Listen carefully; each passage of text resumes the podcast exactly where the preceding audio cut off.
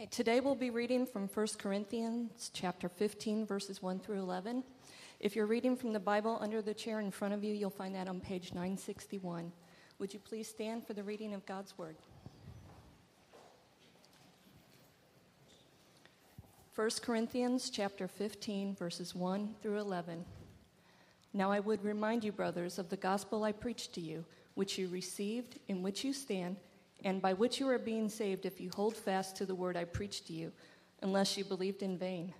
For I delivered to you as of first importance what I also received that Christ died for our sins in accordance with the Scriptures, that he was buried, that he was raised on the third day in accordance with the Scriptures, and that he appeared to Cephas, then to the twelve. Then he appeared to more than 500 brothers at one time, most of whom are still alive, though some have fallen asleep. Then he appeared to James, then to all the apostles. Last of all, as to one untimely born, he appeared also to me. For I am the least of the apostles, unworthy to be called an apostle because I persecuted the church of God. But by the grace of God, I am what I am, and his grace toward me was not in vain. On the contrary, I worked harder than any of them, though it was not I, but by the grace of God that is with me. Whether then it was I or they, so we preach, and so you believed. Amen. You may be seated. I'm just going to pray with uh, Pastor before he brings the word to us this morning. And just, um, if you would, just bow your heads and quiet your hearts. Lord, we do just uh, come to you right now in the, this place in time, this place in the service. We ask that you would just quiet our hearts, that you would open our hearts and give us eyes to see and ears to hear the truth of the gospel this morning. Perhaps for some, it may be the actual scales falling off their eyes to see and understand their need for you as a Savior this morning. For those who have already placed their faith and their trust in you, then we, we celebrate the resurrection this morning. And we ask that you would use this message this morning to challenge us, to convict us, to draw us to you, and to be witnesses, whether it's in the Dominican Republic or Wells Fargo or any place that you would send us, that we would be witnesses to your great gospel and the good news and the hope that we have in you. And Lord, we just ask that you would be with the pastor this morning as he proclaims this truth. Give him boldness and clarity, and give him winsome abilities to just share this great news that we have and this great hope in your love and your mercy. In Jesus' name, amen. Well, go ahead and just leave your copy of Scripture there open to 1 Corinthians chapter 15. We're going to take our time this morning to work through these first 11 verses. Uh, here at Delta, um, what we do is we center our preaching time on the explanation of the Scriptures. Uh, and so on this Easter Sunday, what we're going to do is turn our attention to the last part of Paul's first letter that he wrote to the Christians who were in the, the city of Corinth. I don't know if you guys have ever um, uh, uh, have seen America's Funniest Videos. Uh, Tara and I, my wife, uh, we um, subscribe to Amazon Prime. And if, if, you're not Amazon Prime subscribers, the plug for Amazon Prime, they're not paying me anything, is go and get it. Because one of the things that you get from this is you get something called Amazon Instant Video. And so when we first subscribed and we were looking all these different things, what we discovered was there was several episodes, at least at that time, of America's Funniest Video on there. And so we're like, when, I mean, I grew up watching America's Funniest Video when like Bob Saget, right, was like the host. I mean, we're talking like you know the ancient of days here, you know, back back back then. And uh, well, there's a new host and it's sort of, you know, jazzed up for, you know, modern day, but like basically the videos are just the same. And sort of like, man, you know, that, those are good memories for me. So it's like, let's introduce our kids to these, you know, right? So they fall in love with like the animal videos, right? Whether it's just like some dog chasing a kid or like somebody tripping over tripping over a cat. You know, they, they were just enthralled with the, the different animal videos, right? There's the obligatory, like, cringe video, you know, like some skateboarder riding a rail, then he falls, and you're just like, oh, man, that's not good. Or some dad catching the wiffle ball in the, the area where he would rather not catch the wiffle ball. You know, I mean, those videos are still still floating around. But but the videos that I always enjoyed were the videos. I, I don't know how to categorize them other than categorizing them as like the swinging videos. Right? There's always somebody. There's like a rope swing tied to some branch, right? And the guy gets up and he grabs on it. He's tugging on it, man. It looks secure, and he takes it all the way back as far as he can. He grabs a hold of that thing and he just lets it rip. I mean, he just basically approaches that rope with like full confidence. It's usually like some high school boy who thinks he's like on the top of the world, like, right, he's going to swing to the other side of the creek. He wants to get from one side to the other. I mean, he's just going to launch out deep into that pond. So, I mean, he just grabs that baby, he gives it a tug, it se- seems secure, and then he just goes. And you can always tell the moment, like, because the, the videos are a little fuzzy. You can always tell the moment when the branch breaks because the face goes to like this, to like, oh, I mean, oh no, like, th- this isn't going to go the way I had, I had hoped that this was, was going to go. And the tree branch gives, and it inevitably turns into an epic wipeout. I mean, that is, after a while, it's on America's Funniest Videos. So when you think about it, there's, there's a little bit of a lesson, a bit of an illustration we can, we can learn from the category of those swinging videos in America's Funniest Videos. Because when you think about it, the only reason that person, guy, girl, mom, dad, whoever it is, the reason why they jumped is because they were sure that the rope that they were holding on to was anchored in something solid. Right? They were assured, like, I'm pulling on this, this thing seems solid. It will bear up under my weight. I am going to grab the bottom end of this rope and I am going to believe that this thing is anchored in something true and so I'm going to lay hold of this rope because I'm going to trust that it will be able to bear up under the full weight of who I am. And so what do they do? They grab it and they and they go. For them, there was the top end of the rope. It was in their mind anchored to something secure, branch, tree limb, whatever it is. And the, there was the bottom end of the rope, this, this the place where they were going to come and hold fast to the rope. And when you turn to our text this morning, as the Apostle Paul is wrapping up the first letter that we have that he wrote to the Christians in the city of Corinth, you see that Paul is going to, to talk in very similar terms as he talks about this thing called the gospel. See, Paul was a Christian pastor and he is talking to believers. And he's talking about this thing called the gospel. Now, in its essence, we can, we can boil down a definition of the gospel to this the gospel means good news. The gospel means good news. The gospel is the good news message that sinners, you and I, spiritually dead in our sins, we can actually be made spiritually alive and we can have a right relationship with God as a result of Christ's death on the cross and as a result of his resurrection from the dead. And in order to better understand what Paul was talking about here in these verses, these 11 verses of chapter 15, what we can do is we can think about the gospel like a rope, like the rope that we see in those swinging, swinging videos of America's Funniest Video. The top end of the gospel rope is anchored in truth. It's anchored in something sound. It's anchored in something secure. And the, the bottom end of this gospel rope is the personal end. It is something that is to be grasped. It is something that we are to hold fast to. And this is exactly where Paul goes when, when he goes and he introduces this last thought that he wants to deliver to the Christians there in Corinth.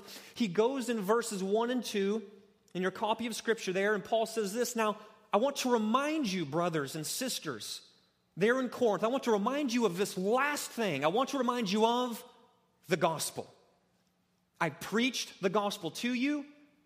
You received the gospel. The gospel is what you stood fast in, and the, the gospel was the thing that saved you. You held fast to the gospel. But when you read the last phrase of verse 2, you read this from Paul. Paul says, If you hold fast to the gospel that I preached to you, and then he gives this little phrase here, unless you believed in vain.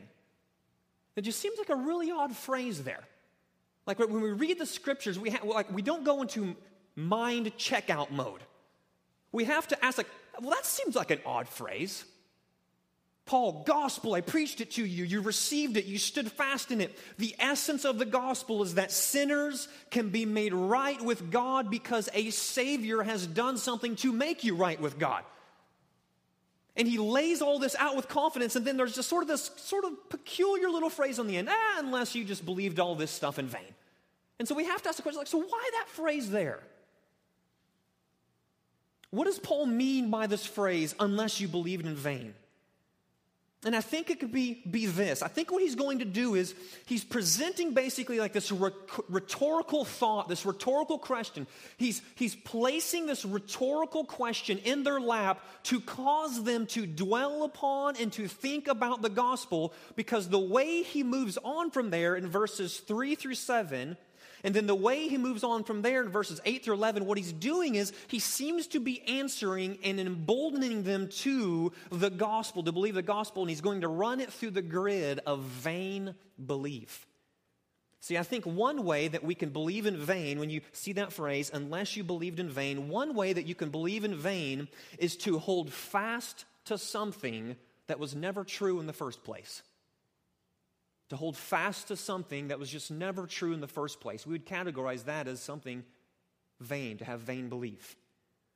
Another way that you can have vain belief, another way to believe in vain is to hold fast to something that is absolutely true, but then it has no personal effect in your life. It doesn't, it doesn't lead you to right action rooted in that very true, verifiable thing. And what Paul is going to do is he's going to take the gospel message of Jesus Christ and he's going to test it against this grid of vain belief. And he's going to show us two things. He's going to show us that the gospel is true. The gospel is true. And the second thing he's going to show us is this that the gospel is personal, the gospel is sure. The gospel is secure. The gospel is true. And he's going to show us that the gospel is personal. The gospel is for you. It's not just meant to be that thing out there, that sort of religious idea, but that there is meant to be a right response to this good news message that Jesus makes sinners right with God. So look in your copy of Scripture, phone or the book in front of you. Look at verses 3 through 7. Paul writes this for I deliver to you as of first importance what I also received that Christ died for our sins in accordance with the Scriptures, that he was buried, that he was raised on the third day in accordance with the Scriptures, and that he appeared to Cephas, then to the twelve. Then he appeared to more than 500 brothers and sisters at one time, most of whom are still alive, though some have fallen asleep. Then he appeared to James then he appeared to all the apostles. What Paul is doing here is this is he's, he's going to anchor the gospel in the reality of Christ, and he's going to anchor the gospel in the reality of the cross. And in order to make this case, Paul is going to turn to the historical facts of Christ's death and resurrection. Remember, one of the ways to believe something in vain one of the ways we define vain belief is this it's to hold fast to something that was never true in the first place. It'd be like me coming in and going, I have got to tell you something that I just learned the other day, and I'm holding to it as if it is the gospel truth. And is this the moon is made of Swiss cheese. I'm telling you, it's the truest thing in the, in the world. As sure as the day is long, the moon is made of Swiss cheese. And you go to your workplace and you're gathered around the water cooler and you're talking to your buddies, going, Man, I read the other day online I saw it on YouTube. It's got to be legit. Wikipedia backed this up. The moon is made of Swiss cheese. your friends are going to look at you and go, This guy is a nutter, one. And two, this guy is holding to something in vain. This is vain belief. He thinks it's true, but really his belief is rooted in something that is not even true in the first place. And so, from Paul's peculiar phrase of, unless you believed in vain, we get this sense that Paul is rhetorically asking his listeners, okay, I came and I preached something to you as the truth. And it's like he's asking these believers, does the gospel which I preach to you, does it fall into the category of vain belief? Does it fall into the category of holding fast to something that is just not even true in the first place? To believe the gospel, is this to hold fast to something that is just pure and utter falsity? And Paul answers this question in verses 3 through 7 with a resounding no. He's going to come along and say, no, to hold fast to the gospel is to hold fast to something that is as sure and as secure and as true as the day is long. And he does this by unpacking the gospel message with two statements, and then he backs up these two statements with two pieces of evidence. Look at statement number one there in verse 3. Paul comes along and says, I'm delivering something to you and I'm delivering it to you as of first importance. And what I'm delivering to you is what was received by me. This isn't an invention of my own. Somebody shared the gospel with me, and I'm turning around and now sharing with you the gospel facts, the historical data, the historical truthfulness of the circumstances that surround Jesus Christ. The first thing that you need to know, the first aspect that makes up the gospel, that makes the gospel the good news is this that Jesus Christ died for your sins, and Jesus Christ died for my sins, and all of this was in accord with the scriptures. See, the essence of sin is this you and I are bent in rebellion against God. By nature, we are children of wrath. We have nothing to do with God. We come out of the womb with hearts bent in rebellion against God. Our thoughts, our actions, our words, our deeds are continually against God. We, by nature, do not wake up and go, I want to live for Jesus Christ. We see a world that thinks and lives this way. And the Bible sums up this way of thinking, this, this whole world, with one little three letter word, and it calls it sin. The Bible says that the sin that consumes us separates us from God. And the wages of sin is death. There's physical death because sin has entered the world, but more importantly, there is spiritual death. You are separated, and I was separated and cut off from Christ before I was ever met, introduced, repented, and believed in Christ. The wages of sin is death. And for Jesus to be a perfect sacrifice for sin, he had to experience what all humanity experiences as a payment for sin, and that is death. That's why Paul is making a big point out of this. He's coming along, he's saying, Listen, Christ died. He didn't die for his sins. He was the perfect Lamb of God. He was the spotless Lamb of God. He never did anything that was in opposition to God the Father. And so the, the insanity of the cross, the good news of the cross is this, is that when Christ went to the cross, he wasn't dying upon the cross to pay for his sins. He was dying on the cross to make your sins go away, to absorb the wrath of God for my sins upon that cross cross. See, separation from God is the reward that our sin deserves. And we should be the ones who justly deserve it. After all, we're the ones who've sinned against God, not Jesus. Yet at the cross, we have one of the world's most grand reversals that you could ever think of. Upon the cross, when Christ died for our sins, you have Jesus treated the way I deserved to be treated so that I can be treated the way Jesus deserved to be treated. 1 Peter chapter 3 says this For Christ also suffered once for sins, the righteous for the unrighteous, that he might bring us to God. Ephesians chapter 2, the Apostle Paul writes this in Christ Jesus, you and I, who were once far off, we were separated from God as a result of our sin. We have actually been brought near to God. By what? What is the thing that can actually bring us back into a right relationship with God? Because in sin, we're separated from God. Paul says this as a result of our sin, we were far off, but somebody, namely Jesus Christ, has done something to actually bring us back into a right relationship with God. And Paul says this Jesus did this by the blood of himself.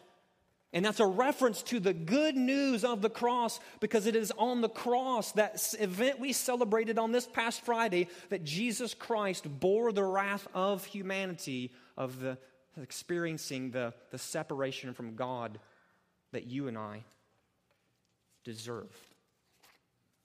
This is the glorious mystery of the gospel. And what Paul does is he comes along with that statement Christ died for our sins in accordance with the scriptures, but he doesn't leave it there. He, he comes along and he gives the evidence to show that Christ really died because if there is one way to debunk the gospel, it'd be this is to prove that Jesus did not actually experience the wages for sin, which is death. If we could somehow prove that Jesus was like sort of like fake dead, sort of half dead, half alive, like nine tenths dead, about to die, never really died, but was like really alive the whole time if we could somehow prove that Jesus never actually died, then we would not have a Savior. So that's why Paul comes around and says, Listen, Christ died for your sins, and here's the evidence the bro was buried. Like, you don't bury alive people, you bury dead people. Jesus was put to death by a professional Roman ex- execution squad. These guys know when somebody's dead. That's why Jesus was put into a grave. That's why a stone was rolled in front of the grave. Paul is coming along and saying this the way that we know that Jesus actually experienced the necessary thing, death, physical, spiritual, cut off from God, is because of this. We know that he was buried, and the fact that he was buried is evidence that he really died, experiencing the wages of sin, which is death. But he doesn't end there. Like, it would just be really awful news if Paul was just like, man, Christ died for our sins and he was buried, period, end of book. Paul's like, drops the mic and he's out. Right? Like, that would just be really bad news. Why? Because then Jesus would just be like any other average guy. Everybody dies. Nobody in the history of humanity has defeated Satan, defeated sin, or defeated death. Nobody, except one. Except one.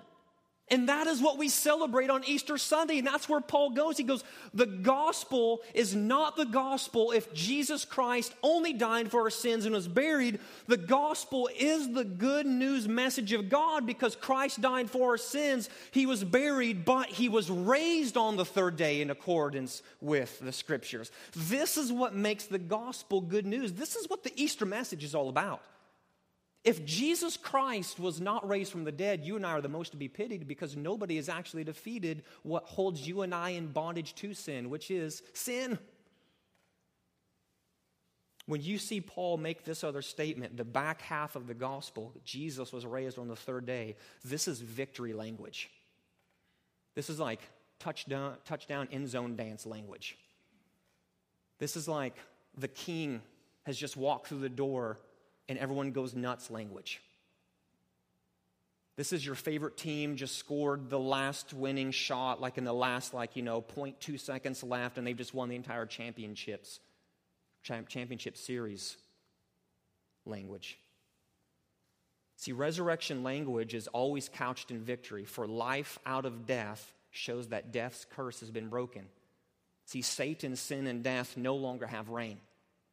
This is why Jesus, it is of the utmost importance that Jesus is not still a bag of bones in some grave over in the Palestine area.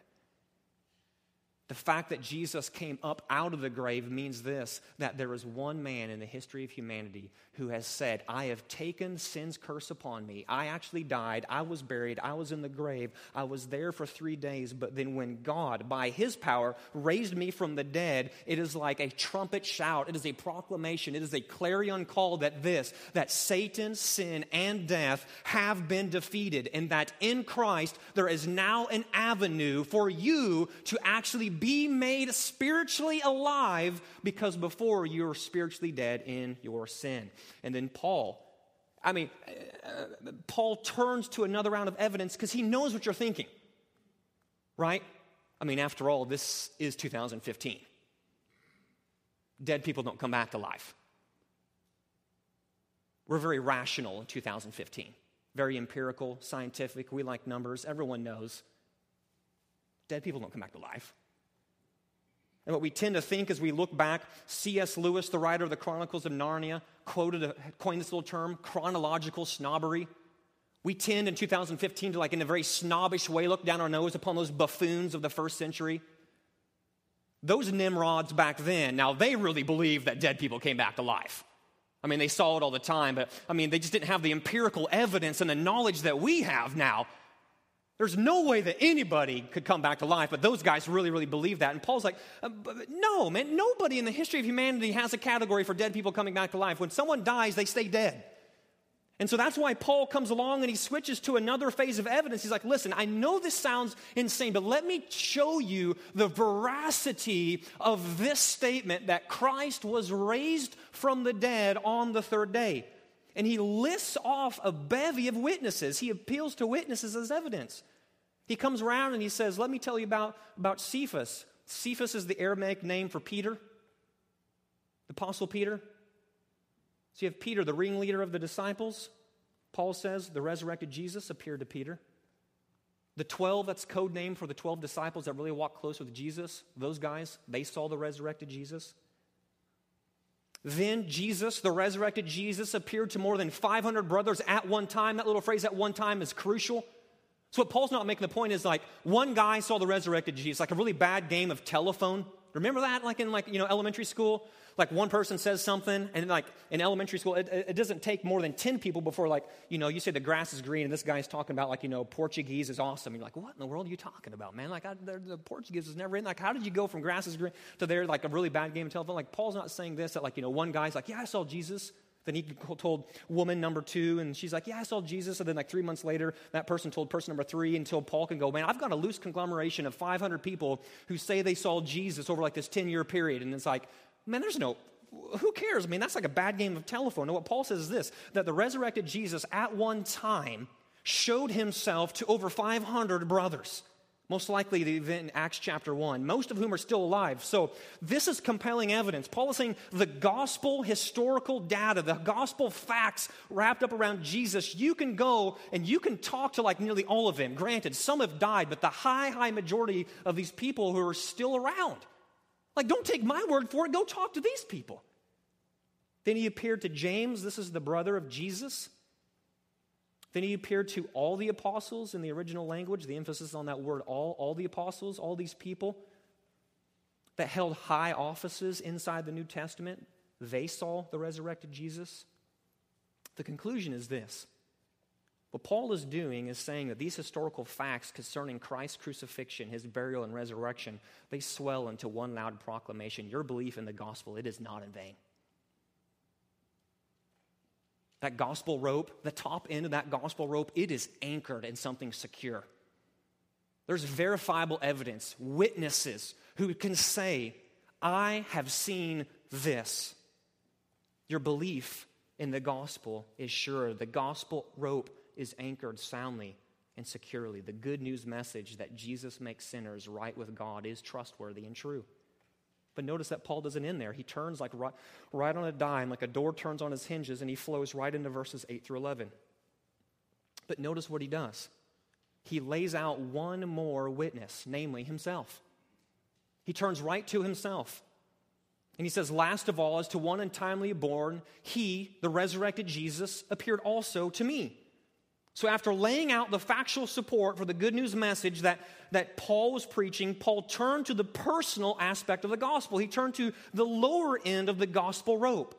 He says the top end is secure. Now, let's talk about, the, about that bottom end of the rope. And here, Paul turns to himself as an example to show that there was a definite point in his life when the historical gospel facts moved from those facts out there to the gospel of Christ is the solution for my sin problem.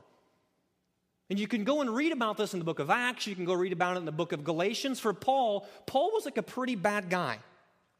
Paul wasn't a saint. And there was a point in time where in Paul's life it was, I'm going to kill people who believe this to the resurrected Jesus showing himself to Paul, then Paul had a radical encounter with Christ. And the gospel stopped being those things out there to, oh no. Like, I need the gospel because this is my only hope of being made right with God. Remember, Paul's little peculiar phrase, unless you believed in vain. Another way to believe in vain is to hold fast to something true that has no personal effect, to hold fast to something true that does not lead to right action. I don't know if you've ever seen this channel on YouTube. I think it's called something like Humans Are Awesome, People Are Awesome. It's usually these compilations of videos of just like people doing like some of the most insane things you've ever seen. Like just doing these incredible feats of like human strength. And sometimes in those compilations, there's these people called base jumpers, right? Have you seen these? People do this for like a hobby, base jumpers. Like they take helicopters up into like some of the tallest mountains in the world. They go and find these gigantic cliffs, and what they do is they get their kicks by jumping off these things. They have parachutes and stuff on, but like their thrill is jumping off these giant like bases inside these cliffs and in these, these mountains. So, if we think about a base jumper, what we would talk to him about is go, Do you think, what do you think about the law of gravity? Tell me about that. And that guy's going to go, This, man, I have a secure, firm foundation in the law of gravity. What goes up will go down. Nobody jumps and just shoots off into oblivion, I guess, unless you're an astronaut on the moon, maybe, or something like that, right? But like here on earth, what you're to do is I'm to jump up, and I'm to go up for like maybe like, you know, 0.01 seconds, and I'm to go down very, very fast. I am holding fast to this very true thing, the law of gravity.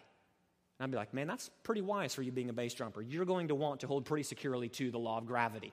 And then what I do is sit there and watch him and go, man, go at it. And then he, he gets up, he goes over to the edge of the cliff, and he's standing there, and I'm like, man, what are you doing? Like, I don't see any backpack on your back. I don't see any parachute. I don't see any little wing system that's going to help you go down. And he's going to be like, man, I know, I love the law of gravity. And he's like, and he just jumps, and you're going to be like, what in the world? The guy just sat there and waxed eloquent about the law of gravity, saying he's holding firmly to something true, the law of gravity, but we would categorize him as having a vain belief because his belief in the true thing, law of gravity, didn't actually lead him to put a parachute on his back. And Paul's point is this it is not enough to give mental acceptance to the historical facts of Christ's life. To hold fast to the gospel as truth means that you see the gospel as necessary and the only answer for your sin problem. And this is exactly where Paul goes as he explains his story. Paul shifts his language in these last verses. He shifts to start using this idea of grace as he explains how the grace of God changed him. And he starts talking about the good news of grace. Grace is this idea of unmerited favor, the unmerited favor of God. And here you have Paul talking about the good news of the unmerited favor of God and how it was applied to his life. See, before Paul was a pastor, he was a persecutor. Paul made it his life's mission to put people who believed in Jesus to death. You can go read about this in the book of Acts. He made it his life's mission to go take people who believe in Jesus and to put them into jail. Then, at a point in time on a road, he was walking to Damascus. The resurrected Jesus inserted himself into Paul's life, and the trajectory of Paul's life was completely changed. Paul is blown away by the power of the gospel that changed him.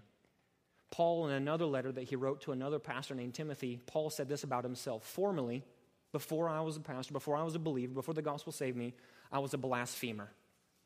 I spent the time and energy of my life, the thoughts, words, and actions of my life to make God look very little.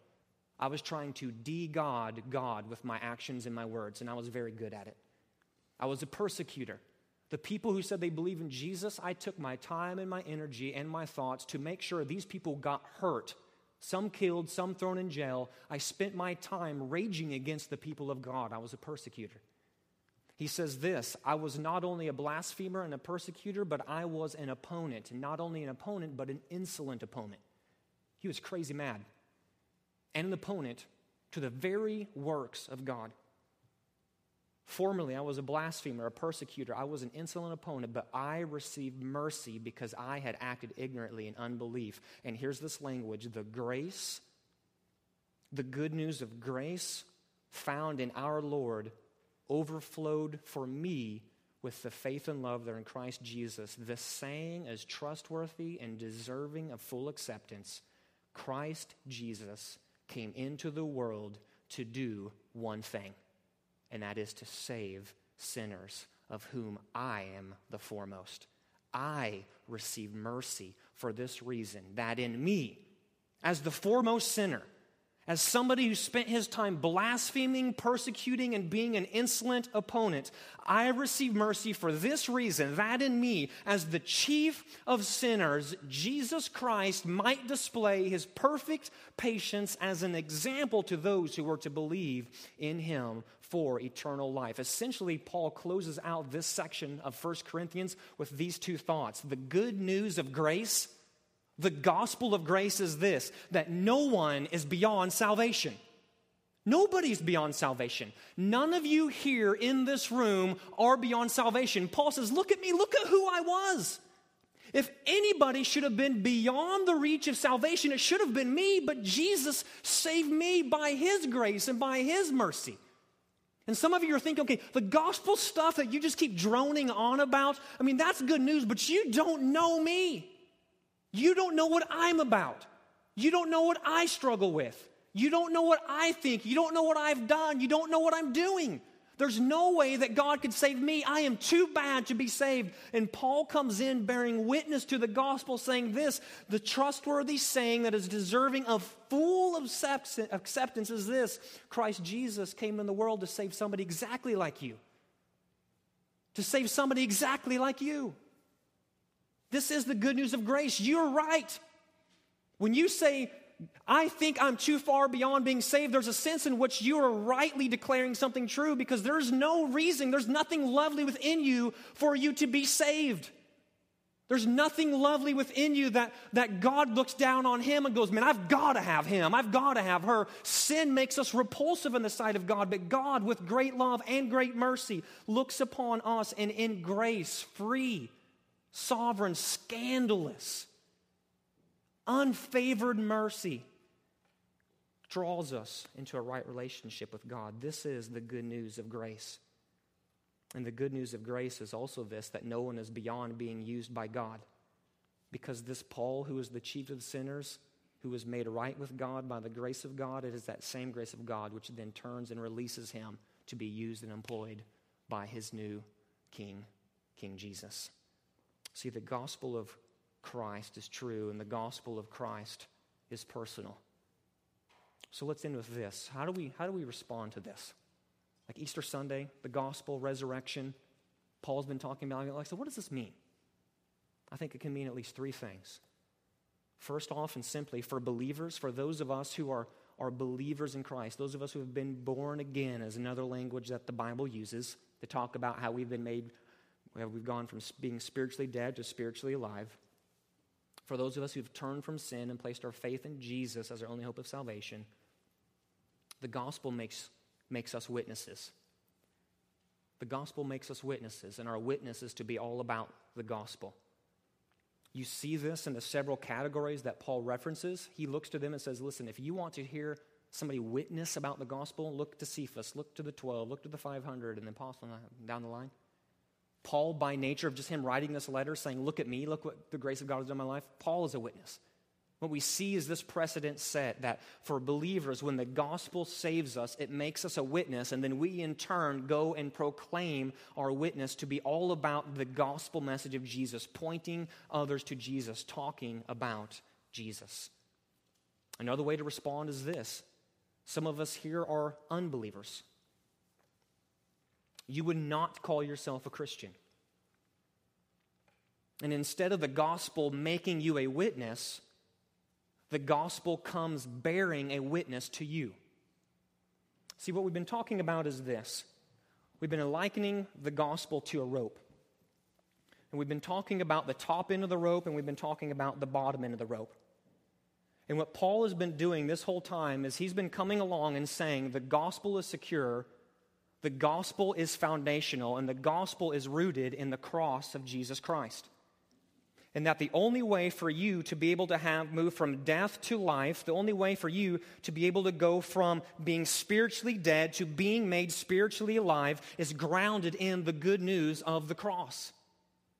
And that this gospel rope, this thing we've been talking about, it is anchored soundly, it is anchored securely in the good news message of Jesus Christ. And the call of the gospel for you, if you're an unbeliever, is this is to recognize that the top end of the gospel rope, it is sound, it is secure, it is anchored in Jesus Christ, it is anchored in the work of the cross.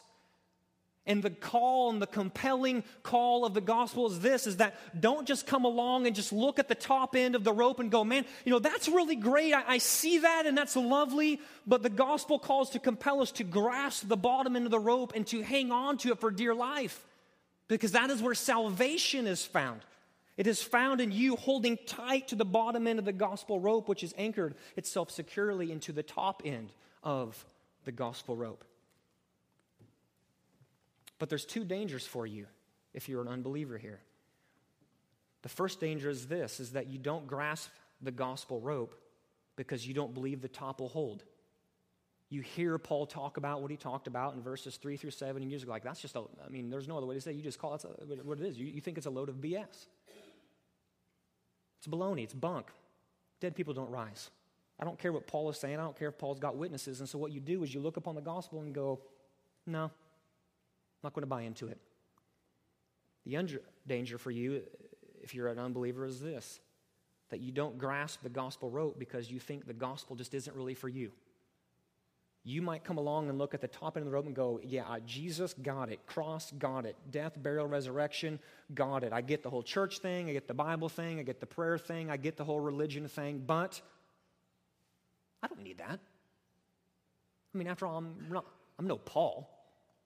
I mean, I'm not calling myself an insolent opponent. I'm not calling myself a blasphemer. I'm not calling myself a persecutor. Those bad people out there, they need that kind of stuff, but I don't need it. And so what you do is you look at the gospel rope and go, top end, got it. Bottom end, not for me. And so you don't grasp hold of the gospel rope. Yet the gospel bears witness to you of a crucified and resurrected Christ, and it compels you to respond. The gospel is calling you to see the evidence as true and to see that the evidence is for you because you are just as bad as Paul is, even if you haven't done what Paul has done. Because no matter how great or small your sin is, we are all children born into sin, and we need somebody to make us spiritually alive, and that is found in Christ. That is why Christ, Paul said, Christ died for your sins. Christ was buried for your sins. Christ was raised from the dead, defeating Satan, sin, and death so that he could defeat your sins. Christ is your only means of having a right relationship with God. So the compelling nature of the gospel, it's bearing witness to you, is come. Be made right with your Creator. Come, respond to the gospel. Be compelled by the top end of the gospel rope. Lay hold of the facts and see that they're secure and that they are the source of your salvation, rooted in Jesus Christ Himself. But some of you are probably in this category because, I mean, this is the way I was in the category before I was a believer, is that you're not quite convinced. It's not that you're just looking at it and going, BS, not going to believe it. But you sort of stand in that world like, okay, I just need a little bit more time to chew on this. You can talk to my wife. I take a while to make decisions. I like, I like chewing on things. It's like I'm not just going to buy into the gospel because some guy wearing a blue blazer on Easter Sunday is telling me to. All right? I'm willing to be convinced. I'm willing to have conversations. I'm not saying no. I'm not saying yes. So, what if you're not quite convinced? Well, then my invitation for you is one way that you can respond is this that you need to know that Delta, Delta Church is a place for you. You're welcome and wanted. When you look around this room, all of us found ourselves who are believers at some point in time in these categories going, not quite convinced, sort of convinced. Man, I thought the gospel was just a load of baloney. That was part of Darren's testimony. I mean, he was just sort of like God cashing out. And then God inserted himself into Darren's life and saved him. Some of us are like, I'm there, but I just need a little bit more convincing. So, how do you respond? You realize this we want you. We, we want you to be a part of this church family. You're welcomed and you are wanted. If you're open to being convinced by the gospel, this is a place where you are welcome to be. If you're a doubter, if you're a skeptic, if you're a searcher, you, are, you will be warmly embraced here. We'll invite you in. We will pull you into the way that we do church because we want you to gaze upon the Christ who was crucified, dead, and buried, but resurrected to life. And our aim as a church is for the gospel we proclaim to produce a culture of grace. We're all grace people. None of us are people that come bearing something better than you. What we do is we look and go, but by the grace of God, I am what I am. It's by God's unmerited favor that I'm that I am a believer in God. And I want to help you walk in this way and realize this and recognize this. Lastly, I think it's this, and as the band comes, we can respond in this way. This morning, we saw Darren get baptized, and what baptism is, in a nutshell, is it's an outward sign of an inward reality. Darren is making a profession of faith, and as he made a profession of faith that Jesus Christ took him from being spiritually dead to spiritually alive, we looked at baptism and we said this is an outward sign. When he went under the waters, it was like him dying to sin, and when he come up out of the waters, it was like him being raised to a new life. And one of the other ways that the Bible talks about us proclaiming this reality of what Jesus has done for us is by taking of the Lord's Supper. So if you're a believer here today on this Easter Sunday with us, we call you and we ask you, you can come and you can partake of this table. If you are a believer in Christ, if you have been born again, if you have laid hold of the bottom end of that gospel rope, trusting in Jesus Christ and the work that He did upon that cross, our one way that you can respond is to come and to worship God by taking the Lord's Supper to come and take that little piece of bread and take that little cup of juice because what you're saying in these two things is this as I eat the bread and the bread breaks apart and is crunched and is broken in my mouth, what I'm proclaiming is this that Christ's body on the cross was crunched and broken and bruised for me. And when you come and you take of that little piece of juice, as you lift your head back and you tilt that cup, and the juice pours out of the cup into your mouth, and you can just feel it sort of pouring down your throat into your stomach. What you're meant to do is your mind is go, when I look to the cross, I am reminded afresh of the way Jesus' blood poured out of his body for the forgiveness of my sins. And you come and you take of these elements, and what you're doing is you're proclaiming to all to see that what happened on the cross with through Christ's body through Christ's blood is that it had an effect on me. It saved me. These are the things that I'm placing my hope of salvation in. So if you're a believer, come and partake of these things. If you're an unbeliever and you need to respond to salvation, I'll be in the back. Come to me. If you're in that, I'm open to be convinced, tell somebody. If you're a believer, be encouraged today. Jesus is alive. Like that's the good news of today. That's meant to elicit this thing that we call a smile, joyful heart. We worship the one who has defeated Satan, sin, and death. Stand to your feet, raise your hands, and worship our risen Savior. So, in these ways, come and respond as our band leads us in worship.